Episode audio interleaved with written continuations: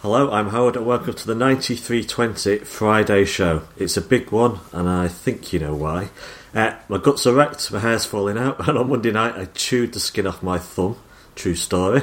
Joined a match which can mean only one thing City are one game away from hopefully retaining the Premier League title for the first time. Uh, I'm delighted to be joined today by one stalwart and a returning legend. So, first up, uh, good afternoon to Lloyd. How you doing? Afternoon, Howard. Yeah. How how you feeling? Um, more nervous as we get closer, I think, but I'm conf- I'm like like all the games. I'm confident that we can win, but I think it's just natural nerves, um, and I think seeing Liverpool do what they did on Tuesday just just uh, make me think we yeah we really really really will have to win. Yeah. Uh, also, delighted to be joined. He's been on vacation from the pod anyway for a bit by the one and only Stefan. Hello, Hi. Stefan. Hi, how you doing? Yeah, not bad. And how are you? Uh, I'm fine. I'm surprisingly uh, relaxed. Uh, I feel actually similar to West Ham, and actually when I misplaced my confidence before QPR, uh, and I feel much better than I feel pre derbies, and particularly the last one. So Yeah. I'm that okay. have you been like that most of the time during the last month, or is it No, no. current state? Yeah, no, it's current state. Uh, you know, it, I don't know. It just feels like it feels like the West Ham game. You know that yes, of course we could. There are scenarios where something can go horribly wrong, but you know, net net, I think we should do it. So, you know, let's see. I'm up for it. Indeed. Good, good. Right, well, obviously, we're going to talk a lot about City uh, later in this show. Uh, but first, it's Friday show, we always look back and forwards. Uh, before we look at City, let's look at Champions League football. I was, after Monday's travails, I was, I was quite looking forward to relaxing, uh, watching a bit of Champions League football. Because City won the league games, I'm, I'm over the fact we weren't in it looking forward to the English teams going out. Not quite how it turned out. Uh, Lloyd, I'll start with you. I- I don't. I wouldn't say I had an epiphany this week, but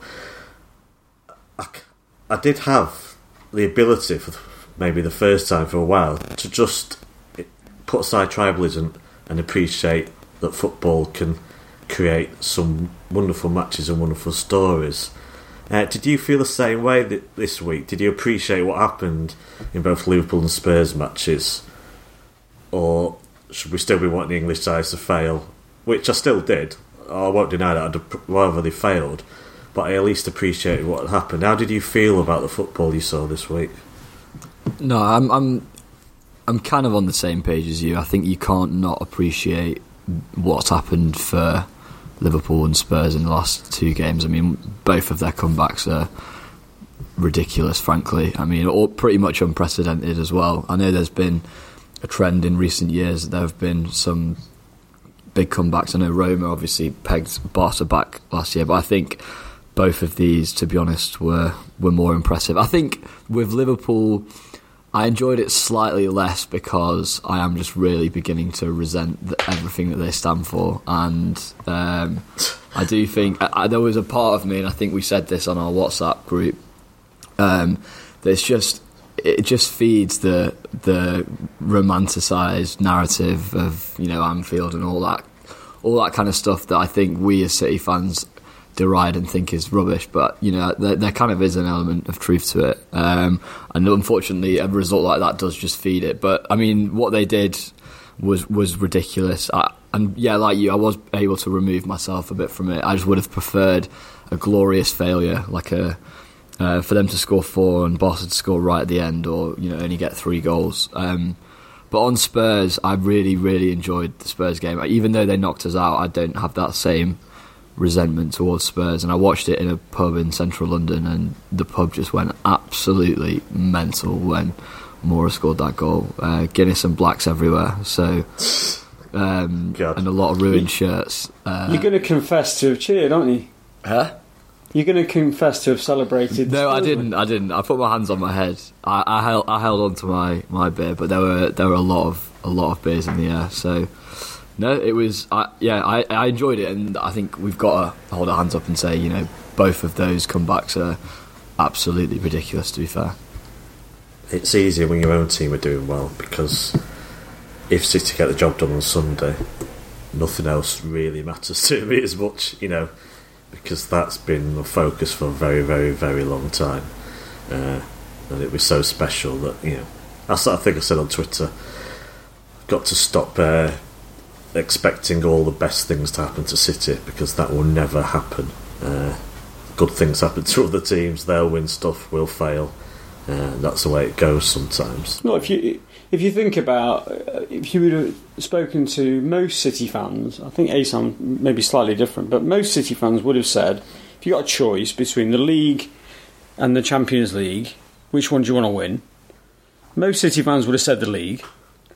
I, I genuinely believe that you, you think about how fine the margins are and how how close the games were that we actually have won to get us into this position, it would not have taken very much for a little bit of fatigue or something to have happened after a semi final Champions League game to mean that we drew one of those games.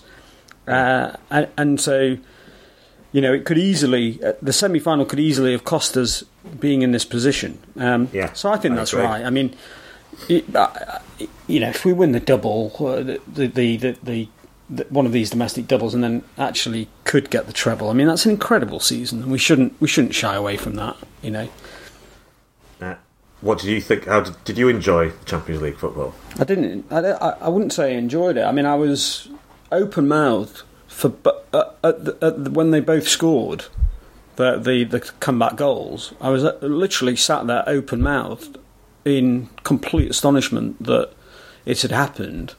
Uh, I don't. I mean, I think in fairness to Liverpool, two things. One, they are absolutely brilliant, and you know, we can all take the piss all season and you talk about the media and talk about the number of journalists that are the number of co-commentators that are ex-Liverpool players.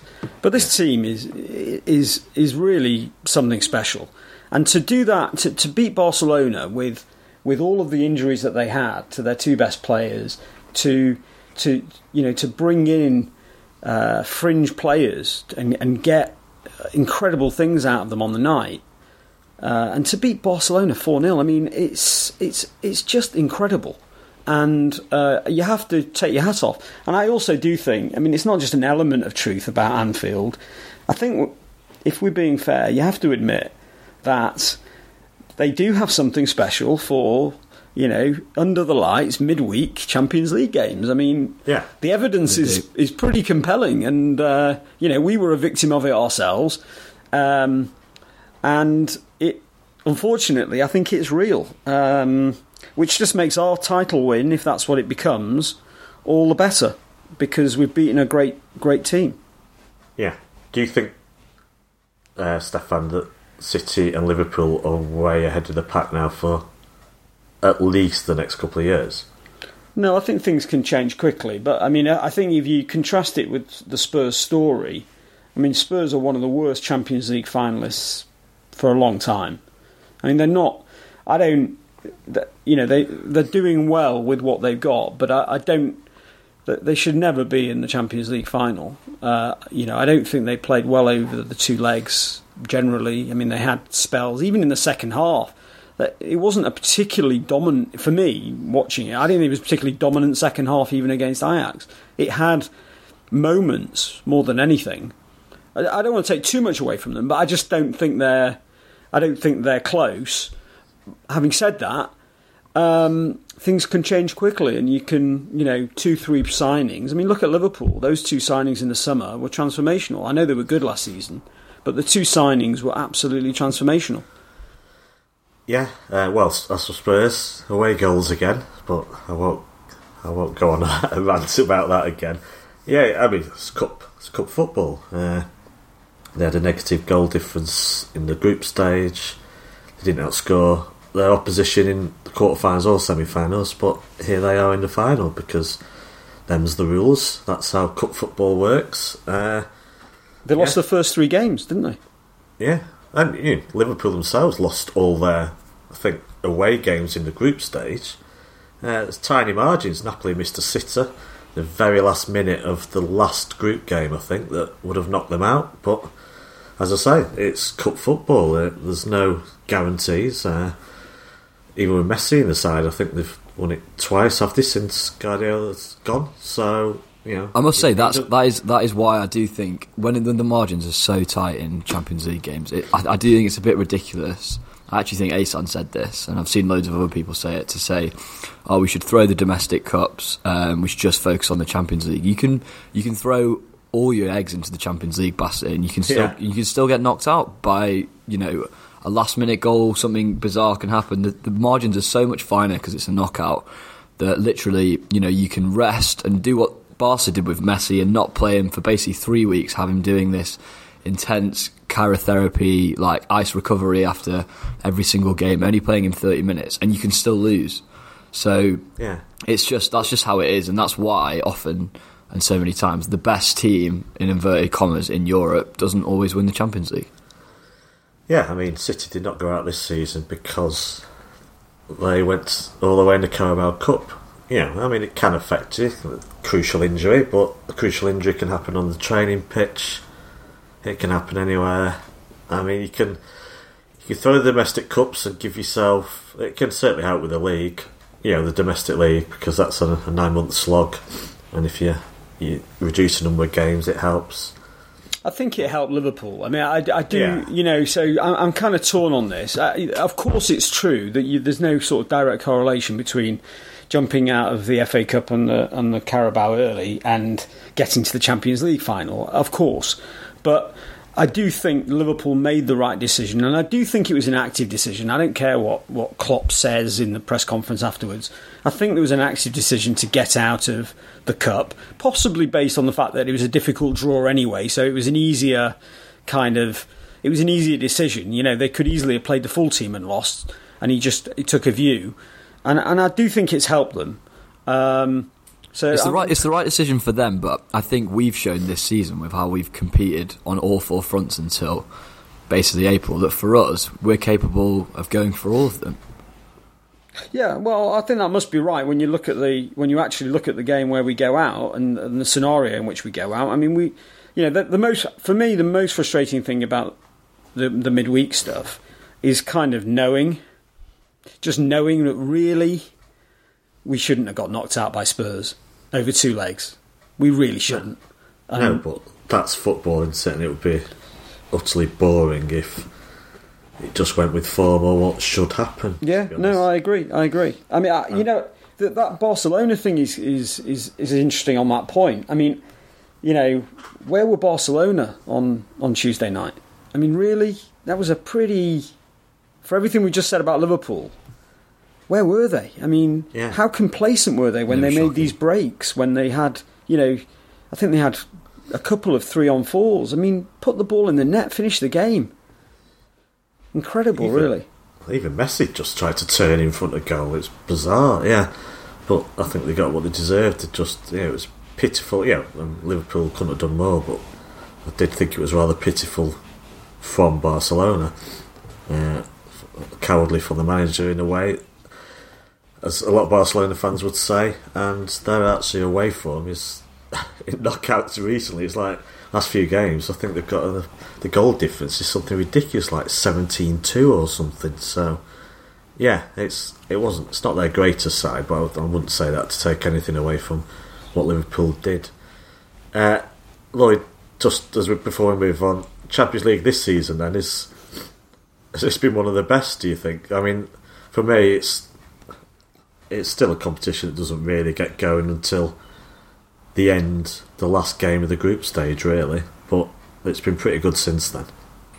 Yeah, the, group stage stuff has been has been amazing. I think if you know if we'd have been on the right end of one of the one of these kind of wins, then um, we, I think we'd be saying saying the same thing. To be honest, I think the only thing for City fans is that we're like Stefan says. I'm I'm watching both legs of the Spurs Ajax game, just thinking we're so much better than both of these teams, and we we should be in that position. So that I think that slightly tinges it. But if you speak to and you know speak to any other football fan, all of my other mates who obviously don't support City, they're all saying you know this has been one of the best kind of Champions League campaigns, just because the results have been crazy. There's been everything that you've needed from comebacks and you know late goals, um, drama. So yeah, I think it's been it's been a really good campaign. Yeah.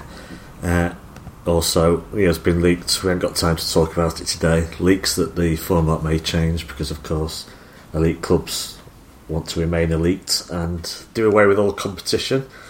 Don't want the likes of Ajax threatening that. Uh, so we will see. Probably discuss that during the summer, perhaps. Uh, that the format in this competition may change again, uh, which for me would not be a good idea in the slightest, but doesn't surprise me either. I was, right. I was speaking to a guy yesterday. He, he not not a football fan, but obviously had, had been had seen you know the, the previous two nights. And my thought was if if you don't get football after those two nights, you literally will never come close to getting it. I mean, it was that you know those sorts of comebacks in semi-finals in massive games. That is peak football. I mean, you know, late winners, dramatic situations, big teams. You know, if you don't get it from that, you're never going to get it. Yeah, agreed. Uh, right. Anyway, let's let's move on by going even further back. Uh, before we look forward, let's just have a now the dust has settled. Look at that Monday night game, Leicester. We'll talk about the main man himself in a bit. I think you know who I'm talking about. Uh, Stefan, how do you rate that performance? So we just get, I mean, it's 13 wins on the row now, which is ridiculous in itself, especially considering, you know, the little blocks of games, some tough games in there, some some easier, uh, but all tricky in their own way. Are we just getting enough done at the moment, and is that all that matters for you, or how do you rate the, the performance on Monday? Um, well, look, result is all that matters, definitely. Uh, I think we're in a rhythm. I mean, I think we, you know, I don't. Maybe, maybe in certain phases of games we're not at, at peak rhythm, but uh, I think you know we've got a, a clear. We look like City. Players broadly look like the sorts of players that you want to see, except maybe first half in against Burnley, a couple of players maybe, uh, you know, but generally decent. Uh, these are tough games. I mean, you know, when I look, I, I, don't remember looking at the fixture list at the start of the season and thinking, bloody hell, we've got a really tricky run in here. Yeah. Uh, and, and but then when we're in it, and maybe it's because games moved around, probably was. When we've been in it, I've, I've just been thinking, another really, you know, painfully tricky game, and we've got through them, and we've somehow navigated all of those games. It's just, it's incredible. So I don't focus too much on the performances. Uh, you know, we'd have obviously would all have loved them all to have been done and dusted after five minutes, and we could have all relaxed. But then maybe that would have taken something away from from the last few weeks. Yeah, well, it's taken probably a few months off my life expectancy, but never mind. Yeah, wouldn't have it any other way. Yeah. What would life have been like if we'd beaten QPR 4 0 that, on that day? I mean, well, we'd never know anything different, but there you go. I'd still really fancy that tomorrow, uh, su- su- Sunday. I mean, yeah. Oh, you yeah. know, that would be so that, nice. We've had that moment. Yeah, yeah. We've had that moment. We don't need another one. Thank you very much. Uh, Lloyd, what's your thoughts now, looking back on that match? Yeah, pretty similar to what Stefan said. To be honest, I think um, it is it's it's difficult to churn out performances. I think at this stage of the season, and I do agree with what Pep said that um, I think he said it after after the, um, the game against Leicester that it's, it's more difficult to be in City's position. I think because you know that it's in your hands, which is obviously a good thing. But on the contrary, I, I do think it gives you more pressure because um, Liverpool, for them, it's kind of you know I think they've resigned themselves, and Klopp's probably had the conversation that you know whatever will happen will happen with them, and it's kind of the bets are off. And yeah, obviously they really want to win it, and they've kept us going, you know, this whole way. But yeah. I think it is it is tough for for us. But I think despite that, um, you know, I thought first half similar kind of pattern to most of the recent games. It looked a little bit nervy, but I thought Leicester were, you know, from especially from watching in the stadium, what Leicester were doing off the ball, I thought they were great. Maddison just continues to impress me every time I see him play. Um, thought Maguire was fantastic for them, especially second half. Um, Chilwell very good as usual, and yeah, I think like like the pattern we kind of stepped it up a bit. Um, second half, Bernardo kind of came into it more again, pulling out, pulling out wide, and and then obviously, what I think we'll talk about now, Vinny absolutely slams that thunder bastard into the top corner. So that was Well, fantastic. yeah. If if we get the job done on Sunday, uh, where will that strike rate in the, the last decade for you? In terms of Just in terms of the quality of the goal, or in terms of like the goal and what what well, it is, if if you wrote an article about the greatest moments of the last decade, moments. Okay, we know what number one is, obviously. Well, or most important moments, or just most pivotal moments, whichever way you want to look at it. We all know what number one is. it's I'd, It's it, it, right up there behind it. it's up there. It's definitely. I mean, I think it's probably top five because I, I had a, I had a think beforehand. So, um, for me, that Yaya goal away at Newcastle, Yeah, that was a huge goal. Um, obviously, I think Kompany's goal um, in the first derby back in 2012 was a massive goal, and I think Gabriel Jesus' goal last season to take it to 100 points was a massive goal as well. So I, I would say it's probably in that kind of um, in that kind of range, to be honest. yeah. What What do you think, Stefan? Obviously, Vinny's header against United is also. I mean, there's quite a few in 2012 because any one of a number of pivotal things didn't happen, we wouldn't have won that league. So Yeah, I mean, I, I, I, think a very good sample of those goals, including the uh, Jesus one. Uh, you know, I guess it'll be relegated a few spots if tomorrow, if Sunday goes wrong. Uh, but uh, if it doesn't, I would put it um, just below the, um, just below his goal against United. Uh, in, in number three, I'm going to put Yaya number four, uh, and I'm happy for Jesus at five. Uh, it, it was it's a massive goal, brilliant moment, brilliant player to score it. Narrative's amazing. You know the game was. I just said I really don't like us in in seventy minutes. I just never feel like we do anything in seventy minutes. yeah, Um, you know, it's like it's neither it's neither there's loads of time left, don't worry about it, nor oh my god, we need to score immediately. Um, and and he got in just before the cut off, which was perfect. Um, so I think it had everything, didn't it? I mean, what was it like in the ground? Oh, just carnage. I mean, you know, you're a bit reticent after after the Spurs game. Obviously, there's no VAR in this, uh, but you're always reticent about, about embarrassing yourself uh, celebrating a goal nowadays. But when someone hits it in like that, you know you can celebrate a goal like that. Uh, I, I didn't see a City player lingering near the line who could have been judged, you know, in the way or anything. So you just knew instantly. And you're saying you're trying not to look at the clock, and you know, it was just getting faster and faster. The clock, of course, and it got slower and slower after the goal because he wanted the game to end there and then. And it, you get into that really, you know, on 50 minutes there's plenty of time. On 60 minutes, still plenty of time. But once you start hitting the mid 70s, it's like this is it. You know, we're losing the league soon if we don't do something.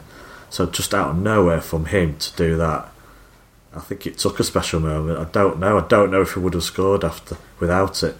I wasn't convinced. I thought we were better in the second half than the first, and we had them pinned back. But I was certainly not convinced that we were going to win that game. Far from it.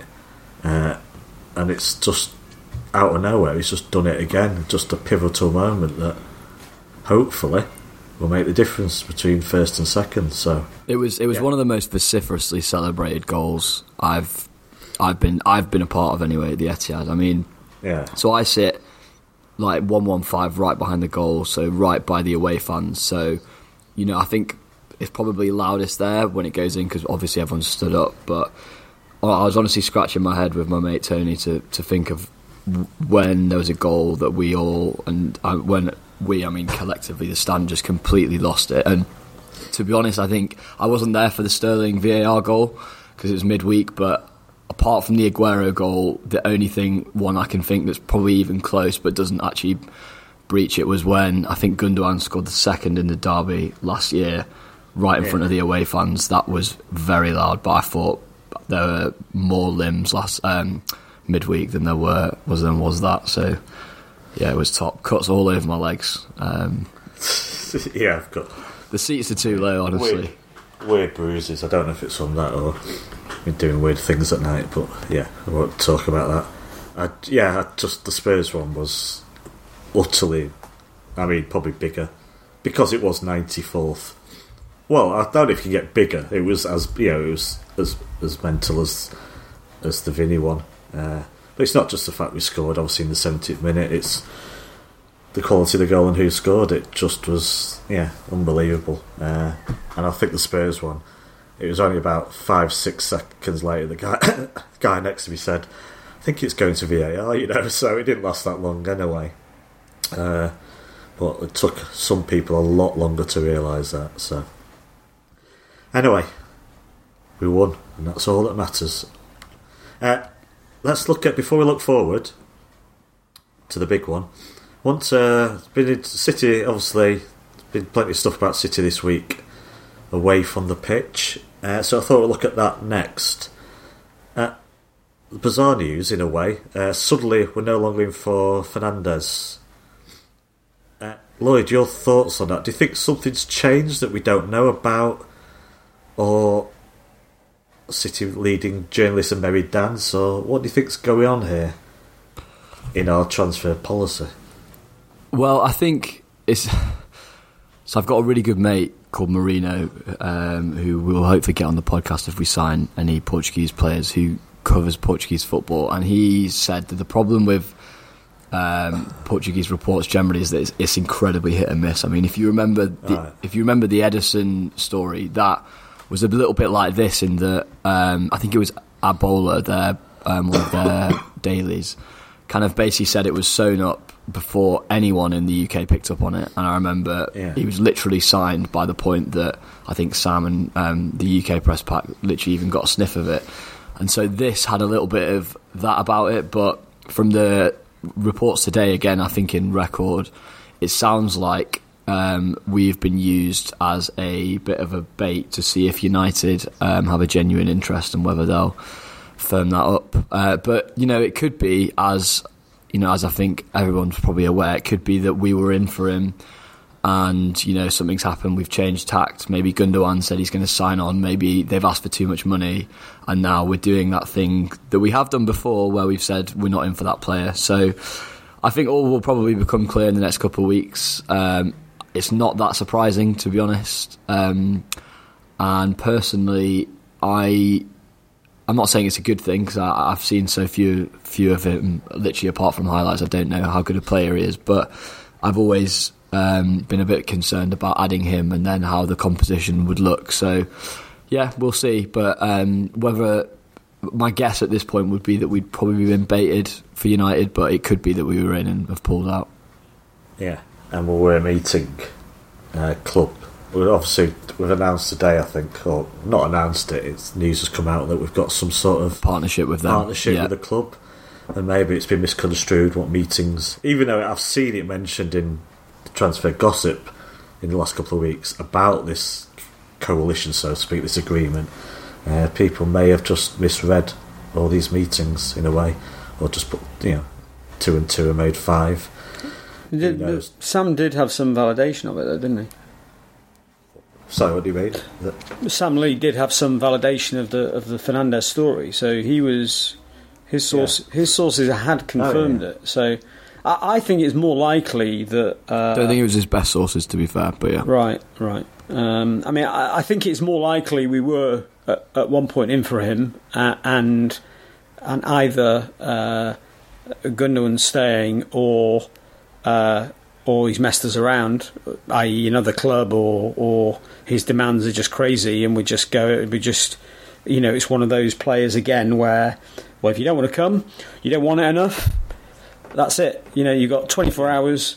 Don't mess us around. If you don't, you know, you don't agree it, we'll move on to our next target. And I think they've done it before, and they, and they stick to they stick to a hard line. I think on it. I mean, you know, the people like Fred and. Uh, and I think less so on Jorginho. I think it was a slightly different situation, but certainly someone like Fred. I think that's what they did. Sanchez. Sanchez, yeah, yeah. So do, for you, this deal is dead. It could never be resurrected because City would not come out with, would not brief people if there was any chance of us signing him in the future. No, it doesn't look like it, does it? No. Well, no. I guess that would. I guess that that would suggest actually that he's going this summer to somewhere else. yeah. because because maybe what you'd say maybe you just wouldn't say anything or you'd say he's not you know he's not currently on the on the list leaving it open for him, to, him us to look at him you know say next season. So I'd probably yeah I'd probably think he's going somewhere uh, and and definitely not coming to City. But I know nothing about him so I can't say I'm disappointed. I just I literally have never seen him play. Yeah, I mean the stats are ridiculous, but again, as you say, uh, I don't know if you transfer that automatically uh, or if it's a one-season, just you know, explosion of goals that would not be repeated. So no, I don't know enough either. Uh, Lloyd, I want to ask Stefan probably because we've probably discussed, yeah, because he's not been on for a while about the summer transfer before we move on. Uh, but Kompany in tears at the end of Monday uh, on the lap of honour. The rumour is, the talk is that there are talks, but he wants assurances of playing time, which no player can get, to be honest, uh, and certainly not him, I would have thought. Would you give him a one year contract? Is it a no brainer if we can get him tied down? I, th- I think the stories. I, th- I think it's a really odd situation, right? Because um, first of all, he's he's not he's not played no games this season. I mean, if you were to balance between his availability versus his number of games, I don't think it's it's not sort of absolutely terrible. It's certainly not Yeah. as bad as somebody like uh, John Stones or Otamendi's ratio, which I think have uh, probably been worse versus you know for fitness versus appearances. Um, I, you know, you know, wh- where is he going, going to go? He- He's, his whole family is based in Manchester. He's now effectively a Mancunian, uh, along with his wife, uh, a legend of the club. Um, you know, multiple other interests outside of football that are Manchester related, um, and he's got his fitness issues. So it, it it's a weird one. I, I I don't. I just don't. Uh, clearly, there's something. You know, clearly he was emotional. Clearly, it's not done in terms of him staying. But it doesn't make a lot of sense to me. Uh, it, it would seem most sensible. Uh, it's easy for us to say, just looking from the outside in, but it would seem most sensible to sign a, a one-year deal and understand that his, you know, his appearances will be pretty similar to this season to the extent that he's fit, and for very big games, he may well be called upon for largely for his experience. Although actually, I think uh, that slightly uh, demeans his his performances over the last few weeks because I thought he was uh, sensational in, in a couple of games, uh, Burnley and uh, Leicester, not just from a Palace kind of well. leadership. Yeah, yeah, and not just from a leadership perspective, but also just from a footballing perspective. You know, he's not he's not Yeah. flawless, but but actually his passing's very good at the moment. Uh, you know, he's got that that outball that he plays to Bernardo uh, regularly that that seems to be played in the right way with the right pace, uh, moves the defenders in the right way. So I still think he can do it, um, but fitness is massive. It, look, it, for me, he should stay, but it's easy for us to say. Yeah, the- name Everton is screaming out at me. Should he leave? But why would he do that? I mean, I it's agree. such No, a I agree with you. I agree with you. I don't see, don't see why he would. To be honest, uh, Lloyd, do you agree with everything Stefan said there?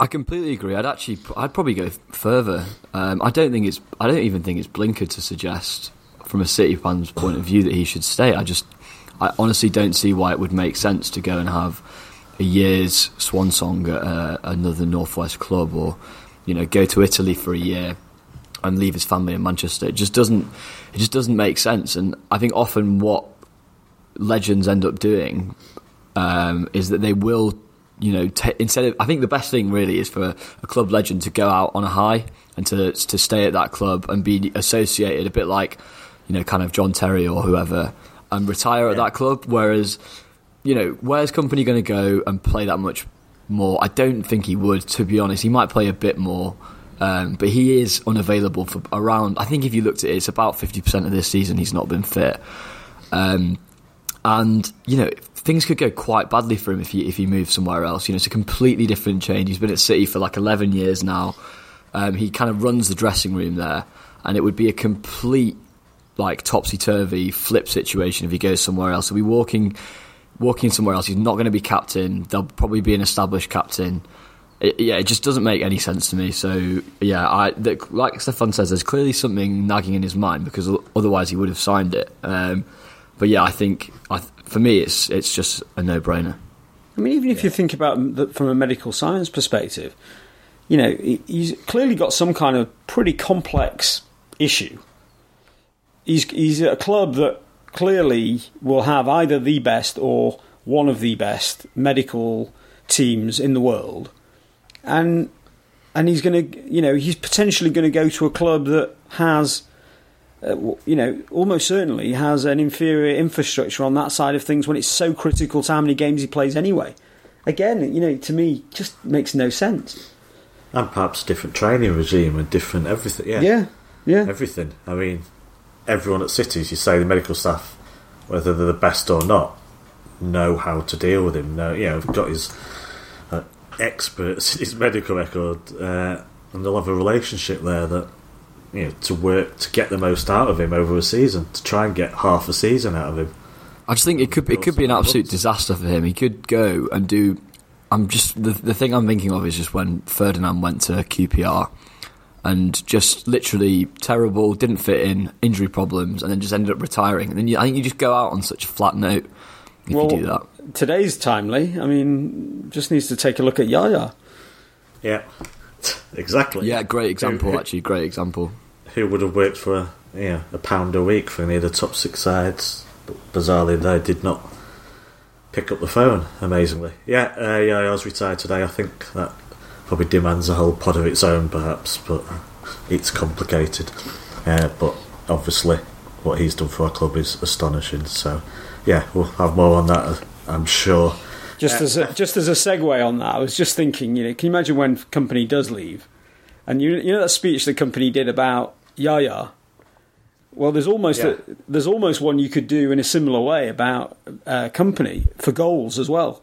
You know, you know yeah. where he was like you know, each of these big games. Because if you if you just go down the list of some of the big goals he scored, he scored the, the 2012 United goal, the 2014 West Ham goal, the not not a brilliant example, but a final against Arsenal in the uh, Carabao, yeah. and then and then the Leicester goal. That's not a bad set of big goals for for a centre half that doesn't score many goals. No. Well, no, his timing's pretty immaculate, to be honest and it settled the nerves at Wembley. Yeah, and he should have. There should have been another one with that United game last season if we hadn't have tossed off the 15 chances in the first half. Yeah, not not that I'm still bitter about it in any way. No, of course you're not. None of us are. Uh, Stefan, just quickly before we move on, then City's not been on. Your thoughts on our transfer policy in the summer? If Otamendi goes, and that's the next reason for Kompany to stay, and where you know where would you we don't have an unlimited budget. We don't want to bring in seven players. What's your? I don't, I don't like what's it. your strategy as a? You're cheeky. What's your strategy in the summer? I tell you, I don't like it. It's it's. Oh, uh, Mendy Sawyer is again swollen knee, back in Barcelona with Dr. Cugat having yeah. treatment. What do you do if you're yeah, injured? And you haven't mentioned Sane, uh, who I think is an issue. Yeah, so, so, so it's 34 now, of course. David Silva not far behind, or is he already? But you know, you get the idea. I'll tell you something. I think they've got real. I think they've got a real problem. Uh, you know, look, it's a it's a first world problem, uh, but yeah. there's it. It feels to me like too many issues to uh, coordinate in a really polished way, especially with the spectre of a transfer ban as well sitting in the background. That you know it's not it's a really horrible combination of factors there um, when you've got you know those three very very experienced players who you know question marks over fitness uh, and longevity Uh, and, and that, I think, has to even apply to Fer- Fernandinho. You know, obviously, he's had a fantastic season, but then he's been out with what didn't seem to be that serious an injury now for quite a while. Is he back for the weekend? Who knows? Um, and Mendy, I think they, I think they've got the fullback now. I think they're in a very tricky spot on the fullback situation.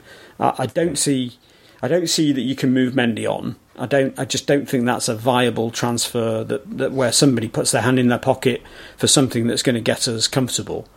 Um, I don't see that you can go into next season with Delph. I think we've now, I think we've reached the end of the road on on that one, uh, which leaves you with a Zinchenko, who I really like. I've always liked, but you can't carry him on his own.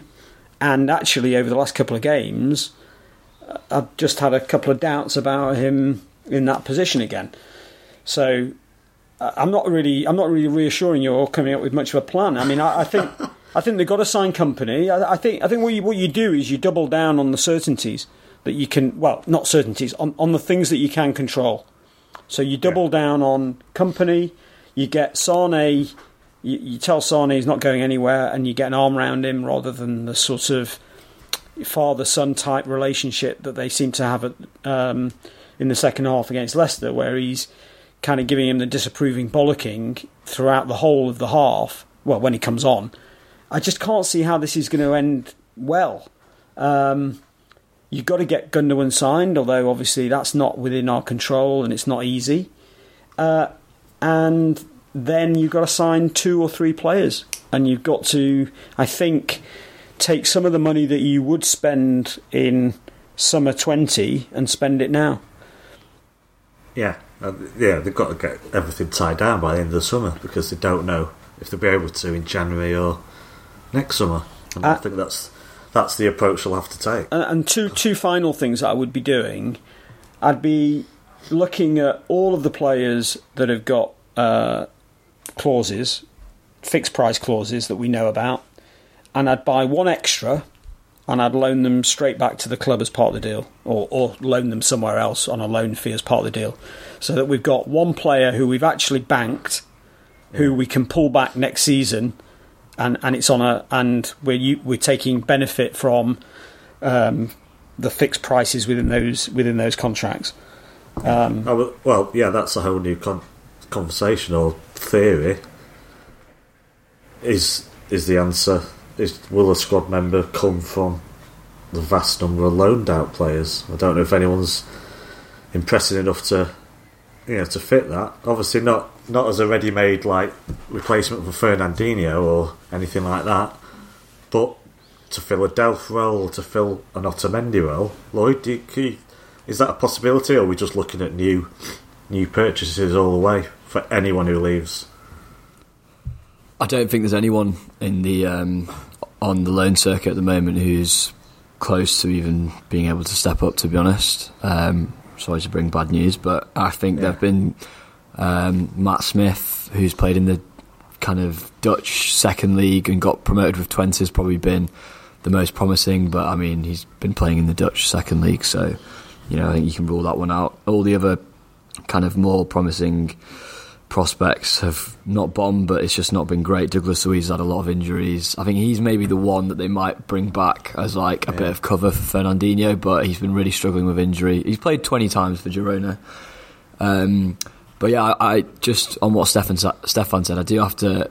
I want to stay upbeat, but I do have to echo quite a lot of what he said. I think I said it on the last podcast that I do feel we could, we are, we might be sleepwalking into basically what is our biggest strength, which is squad depth, suddenly just evaporating almost instantly. Um, you know, I don't think Stefan mentioned Danilo as well. Um, that's someone who, course, yeah. who I think is obviously pretty much the best at backup right back you're going to get out there. Um, and you've you got to keep him. Exactly, we have, have to keep him. We can't let him go because his utility as well. I mean, you can play him at, if we have to. We can play him at centre half and in midfield. Yeah, well, it's exactly. Not always up to City, is it? You know, it's it's not. But it, you he know, want to be a utility player, does he? No, but you know, sometimes I think we sometimes you do need to stand in front of the player and say, no, you're not leaving. I mean, look at what Chelsea have done, and how they approach things. I know that you can say, oh, you don't want an unhappy player, but fundamentally, after being told they're staying, like Hazard was last season, they'll quickly knuckle down again, and you can't just every unhappy player just let them go. It's just not feasible, especially with this ban hanging over. So yeah, City have got a lot of work to do, and I'm sure Txiki's doing it, but it just it's, it's got a bit of a bad smell for me at the moment. I just think it's very challenging. I don't think it's a case of sleepwalking because they're not idiots, and you know they, they look at they'll be looking at the squad and knowing what we what we're talking about now. I mean, but but on the flip side of it, just to really you know to concern to concern us all on the on the on this uh, discussion, we haven't even talked about Jesus, who really hasn't made the sort of progress we would have liked. Mahrez had a terrible season. Sergio amazing this season, but you know we know his age, we know his contract situation. Delph, do we actually sell him? I mean, because I would think we should sell him. I think it's time, but really, are we going to? So, um, it is, you know, that there is a block of players there that, that would have would have um, would have us concerned, um, particularly with the transfer ban uncertainty. It's a big issue. Okay, well, we'll move on because, yeah, I think there's plenty that will be discussed over the summer when things will become clearer. Definitely, uh, yeah. I think, yeah, quiet summer is not, which may have been expected six months ago, is not going to transpire now. Uh, but then last summer was very quiet, so maybe we shouldn't be surprised. Uh, right, let's look forward. It's the big one. Very, very briefly, Lloyd. Liverpool, Wolves. Wolves, any chance of getting something at Anfield? Look, I think in ordinary circumstances, potentially, because Wolves, I think it's well documented, have got a fantastic record against the top six, particularly away from home. Yeah. Um, I think if you put them in the top six mini league of who's taken points off who, they currently sit third out of seven uh, behind City and Liverpool. So they've definitely got the pedigree. Um, I just think Liverpool are on a, probably on a ridiculous high after what happened midweek. Yes, they're probably going to have some broken and battered bodies, but they know if they get through this, they've got two weeks, or is it three? No, they've got three weeks until the Champions League final. So uh, for them, you know, it sounds like Robertson and Henderson ordinarily wouldn't go anywhere near the pitch, but I imagine it'll be injections all round and they'll be thrown out there um, and just told to get through it, and then you know they'll literally have they'll be able to take a week off and then you know ten days if they need, and then just gear up for the Champions League final. So I am fully expecting Liverpool to win. Uh, but yeah, like I said, if it was a this was a game earlier in the season, I think I, would be you know banking on this one more than the Newcastle game. But nah, given what's happened recently, I just can't see it. Stefan, you agree? Uh, well, at full time against Leicester, uh, I I could have foreseen. Um, a, a, a, you know them slipping up, so we didn't even yeah. need to win at Brighton. Uh, I think it's very unlikely now, uh, particularly given that the game, not not just the high that it gave them, but also it was Tuesday. So if it had been Wednesday, maybe it would have just been a bit too much physically. Um, but I think Tuesday they'll have recovered physically. They'll, the confidence is incredible. The crowd won't be. If you think about what the crowd could have been like had they gone out against Barca, they could have been a little bit down and despondent. Now everything's great. Whatever happens, you know, they've got a free hit in, in some way. I know that's ridiculous. Having got if they end up with 97 points and don't win the league, it's actually it's pretty much a disaster. But actually, in the circumstances, it's a free hit. And yeah. so, and also, Wolves now are fixed in seventh, so um, they can't move. And so, I think um, on balance, I think it's extremely unlikely that they slip up. I agree. Lloyd, Brighton, Manchester City. Honesty, taking emotion out of it. Ah, what is what's your confidence levels? What is this a game that City against a team that are also safe, of course, which can work either way. So people have been saying all week. What's your true thoughts on whether this will be easy or a potential banana skin for City. No, I mean, you know, I've said I'm nervous, but to be to be honest, um, the confidence levels are pretty high. Brighton away, when they're already safe is a is a good game for us. I actually think, in a way, it'll help the team to be away from home and not be at home. Um, yeah. As weird as that sounds, I do th- I do think it'll help them get into the, get into the rhythm. Um, and yeah, I think that's going to be a very subdued crowd probably at Brighton unless they get an early goal. There's there sounds like there's a lot of City fans that have got tickets, Stefan included, um, in the home end.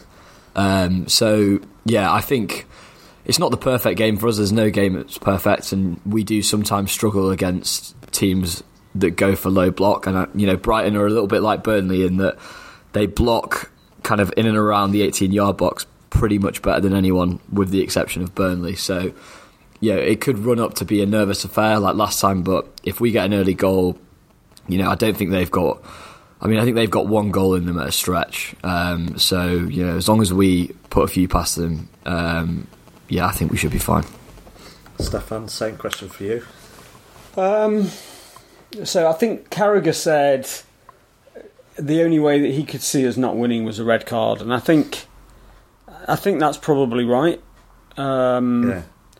You know, I think what what's really amazed me in the last few weeks, maybe last sort of three weeks, is I do think that usually you get um, the teams that are safe or with little to play for usually do have an element of on the beach about them. And this year, to me, there's been none of that from anybody. People have been teams have been like men possessed in, in games that mean almost nothing to them. I mean, Brighton yeah. is is a case in point. The Arsenal game, they were. I didn't watch all of it. It was on in the corner of the room, but they, they look really, really, really up for it. And um, so I don't think it's a walkover, but likewise, I think it's pretty much the best fixture you could get. And um, I don't know whether Brighton have had a Player of the Year party this week. I hope they have. Uh, Three day one, I hope. Yeah, yeah but uh, but I think it's a serious point because I think in that final week of seasons where teams are safe with nothing to play for, I think they do end up going drinking, and it does. I think it. You know, we, we, we're in a game where five percent makes the difference, and I think um, I think it will make a difference. I think also as a low block team that that could in a game that meant something could quite happily have said, right, well, we will just sit there the whole game. I think in the last game of the season at home, in front of your own fans, when you're not playing for anything, the likelihood is you're going to come out a bit. Yeah. You're going to try and come out. You know, you're not going to want to end the season on a nil-nil draw. It's just, I think it's unlikely. So, um, can I ask you a question? Yeah, I think I asked the others. As a Brighton player, do you really want to spoil City's day here, or do you want to see someone else celebrate? Yeah, I don't. I, I, I can't believe. Or is it just an in between? I, mean, I think you want to win. Like that question. I think. I think. I think what we've seen, as I say, particularly over the last few weeks, I think professional footballers want to win football matches. I mean, frankly, when any of us are playing a game of five aside, you want to win. So it doesn't mean anything, but you still want to win. And and and these guys are pros. So I don't I don't think that comes into it in terms of you know party pooping or or or or collaborating. I think yeah. at the end of the day they want to win the match, but one they're not as good as we are, and two even five percent off on the mentality side of things um, at various stages of the game, and, and that I think that's also relevant because I think Brighton could play well even for you know, 70 minutes and then decide, actually, this is a bit boring, let's go and have a go. And, and we could open them up and pop a couple of goals in. So, um, yeah, I'm, i mean, I'm generally confident as long as we don't have a, a wild card, red card. Uh, I think I, I, do think one one thing I would say is I think we are less well equipped to late chases of games than than most of the teams though. The way we play uh, and yeah. and what and the, and the options we have, I think we are not not that well suited to a last minute chase for for for a goal. Uh, Lloyd, do you do you have concerns about City's focus? I've mentioned in previous games. I felt nerves, maybe early in games. I felt we've grown into games a bit more, especially second half. Do you have, you know, do you just expect City to come out all guns blazing, basically, or do you think you know, Stefan hinted at that we do this patient, patient thing and look at a game over 90 minutes, which will naturally just make it even more nerve wracking for us as fans because obviously we've had three one nils on the row. They've managed games in a way. Uh, what's our approach going to be? Shut this down early or just just bide the time again? Look, I mean, the players know what they're doing. Um, they haven't gone 13 games straight winning without uh, without knowing exactly what they're doing and, and it working. I mean, it's it's stressful for us, I think, in recent weeks to to see them play a, a little bit more of a game of chess. But yes, you know, you can say that there have been goals like Kompany's and like Aguero's at Burnley that have been, you know, pretty ridiculous or borderline, but fundamentally we've got over the line. Um, I don't have any concerns about their focus. Um, I think nerves have, have, been a big factor, but I think that's just kind of natural because we are out in front. Um, well, they're, they're, those they're, they're, human beings. I mean, yeah, exactly. You know, They are they will be nervous on Sunday. There's just no question. Yeah, they it. will. They will. And I, I, like I said, I actually think from a nerve perspective, it'll be. I actually think it'll be better for them to play away from home than at home, um, because if we if we score, I mean, if we score an early goal, which is obviously what we've all got fingers crossed for, that will really, really, really chill the game out. Um, I think, and I'm not sure one will make that much difference, to be honest. I, I don't know. I you know, and you know what, what I mean. What are the chances? I, I, know, I, I, know there at one nil. We, we, you know, obviously one is the way to two, but I'm going to be nervous until we're three Oh, I'll, yeah, I'll be nervous Seven. until we're three. But I think you'll, if you, have got to see how the players have, have, handled these games, and you know, Bright against these teams, we've regularly kept them to no shots on target in games, and you yeah, know, Brighton no. have been so short of goals recently. So, I mean, I hope, I hope we cut. To answer the question, I hope we fly out the blocks, but yeah. I expect it's probably going to be a bit more of a considered approach, like it has been against um, some of the other teams. Well, my hope is and I agree that Brighton will try. But I think there comes a point in a game in this kind of scenario, say City are two up with 15 minutes to go, where they will accept their lot if that was the situation. So if we can get a couple of goals to the good as the second half progresses, I don't think you know. I think they'll be thinking more about the end of the season. What what what if they get two 0 down? There's 20 minutes left, and they think well, we've got nothing to lose now, so might as well just go for it. Crowd get up, everyone starts remembering midweek, magical comebacks. This will be fun. They score a goal, the place goes rocking. Yeah, thanks for that, Stefan. really can't. Well, obviously that could happen, but my hope is that they'll just think, no, we're, we're safe, we're losing this. Uh, let's not get thrashed. Let's just, you know, we've done our job.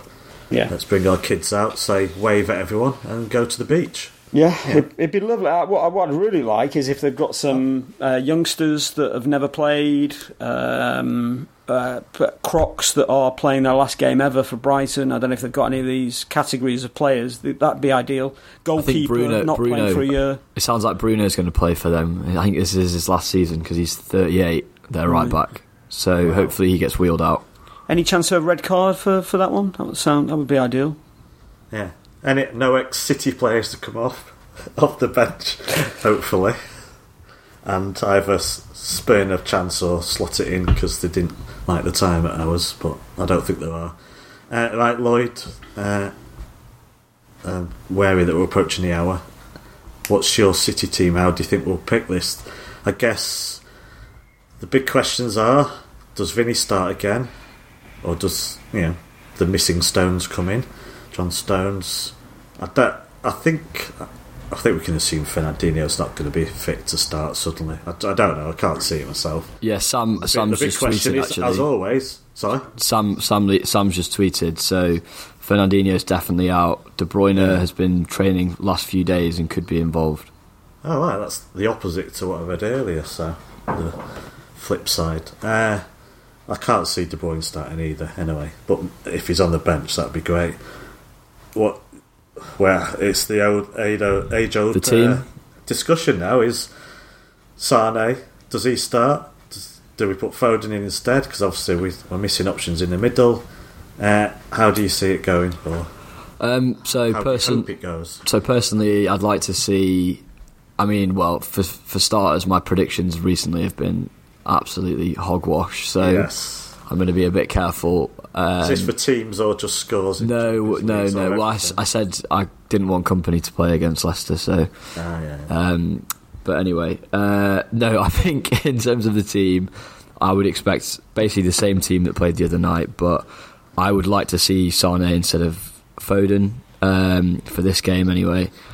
And yeah, apart from that, I expect it would be you know the usual. So Raz Aguero, Zinchenko will play. Um, and like you say, if it sounds like De Bruyne might might be involved, if we could get him on the bench, I think that would be great. Just for the very small possibility that it's going, you know, tits up, Yeah. and we need to get a late goal, even if he's a, only. You know, if he's not, if he's struggling, then you know, I, I, I, I do want to protect him, and um, I'm concerned about his injuries and regularity. But you know, if it's one-one with ten minutes to go, then I'd, irrespective, I'd be throwing him on. So yeah. Uh, Stefan, your thoughts? Similar side to Leicester? I can't, I can't see him starting Sane, uh, given the second, given, given what happened when he came on and how Pep considered his uh, positional discipline to be so poor. So, um, I think he, it would not surprise me if he started it the exact same team, including Foden, uh, particularly given the team that we're playing. Uh, I don't think Foden's been great in either of the games. Controversial, but uh, I don't think he was that great against Spurs. I know he scored the goal, but I didn't think his overall performance was brilliant. Although I've been saying all season he should be playing a lot more. Uh, I, just, I'm just not sure these are the right games to all of a sudden bring him in on. But, um, but, uh, but having said that, I, I think the thing that, that uh, we've been talking about really all season is the um, the improvement of Bernardo in that in that wider position. Uh, obviously, he's a great player al- al- already, but but I think most of us felt that his position really was in the middle, and now I think most people are wavering there to say, "Oh, actually, I really like him out there." So Yeah. um, I, I I think he'll go for the same team. Yeah. And I, th- I think you, I think you will as well. I just, I'd like to see Sane. I would. I just think it. Yeah, I think with Foden, enough. it's putting a lot. But these two games, these last two, when you know, obviously even Spurs was felt like a must-win. But when you get into this stage, it's just the pressure. And now, obviously, older players can buckle under this pressure. Any of the players can. I think it's a lot to put on the shoulders of you know such a young, such young shoulders. A lot of pressure to put on a, an eighteen-year-old. So, but yeah, I, I agree with Stefan. He's, don't think he's over keen on starting Leroy Sane right now, but I think I would. So, uh, right, well, I don't know what more we can really say. We're just we're waiting in a way. We're hoping. Uh, we're praying, even in a God I don't believe in, uh, that City get us over the line at the and win their 14th league game in a row. So, I mean, I, Lloyd? that that is the final. I, just just for one final point, I think on this, you know, we have to remember we are absolutely unbelievable. I mean, Yeah. you know, the team could get 198 points over two seasons. I mean, it's just it's completely mind blowing. So we might all be nervous, but the reality is the team is incredible, and this is a game against a safe Brighton. I mean, you know, the odds the odds are the odds for a reason, right? It's extremely likely that we will do the job. Oh yeah, and as you say, this means a lot more to one of the two teams. And if it's not going well near the end, it will mean even more to one of the two teams. Uh, so, yeah, even if it is late, so be it. But please, I would rather just be three 0 up at half time. Just, just give us one nice day to finish it off. Lloyd, your score prediction? Yeah, I'm. I, I promise myself I'm not going to give one. Um, a lot of people are giving me stick this week, so I, I will Oh. gladly pass. With your record, why don't you just predict seven 0 to Brighton? Yeah, I'll go. uh, Okay, I'll go. I'll go three 0 Brighton. Yeah, thank you, Lloyd. Uh, Stefan. Um, well, I'll definitely be betting nil nil, one one, and one 0 Brighton. Actually, maybe not one 0 Brighton. So I'll definitely be betting on the two low scoring draws. Uh, but my uh, hope and expectation is two 0 City. Okay. Well, I'm the obviously chief pessimist, but I'm going to go for 3 0 to City. Uh, but Oh, I would But- love that. I don't truly believe there will be early goals. I don't know. I don't think they're just going to. I think Brighton will be stubborn for a while. I think it could play we'll out actually. sweat again, yeah. If everyone remembers, I think uh, the first game of last season we played Brighton away, and it was very. Yeah. It, we were trying to. We were feeling our way into it for a while. I know it was completely the opposite circumstances, and it was the first game of the season, and we had. I think Walker played his first game, and it was kind of a new system, but. That was a game where Aguero scored quite late, I think seventy something minutes, and then we got the second one quite soon afterwards. So I could, I could see, I could see something like that, given how recent games have panned out. It, it was their first game in the Premier League, wasn't it? Back in the Yeah. Premier League, so you know a bit more of a party atmosphere. I, I think it, you you would suspect that tomorrow, uh, that on Sunday, it's quite flat there. I mean, I can't see. I can't see this cause for massive celebration. I know they've stayed up, but it's not been a great season for them. They would have expected better, I think. Uh, so, I think most of the atmosphere will come from the City fans, who I expect to be all over the place. And they stayed up two weeks ago, I think, now, isn't it? So- Yeah, yeah. We're hoping not you, you you bring the noise, Stefan. And then they drew. Yeah. Say that again. I said we need you to bring the noise. Oh yeah, well you know I'm going to be I'm going to be going wild. Yeah. and like the first game last season, if one of their players wants to head into his own net again, that would be very, very much appreciated. Uh, they can have a statue outside the ground as well. Uh, a bit smaller than Vinny's though. Right, I think that's it. Uh, Lloyd, thanks for coming on the podcast today. Cheers, mate. Stefan, welcome back. Thanks for being on. Cheers. See you on the other side. You will indeed. Uh, thanks for listening, everyone. I pray, I pray, I pray we have a light-hearted and wonderful review show coming up on Monday. Uh, I just hope everyone has a, a great weekend. Thanks for listening. Until next time, goodbye. And as always, up the blues.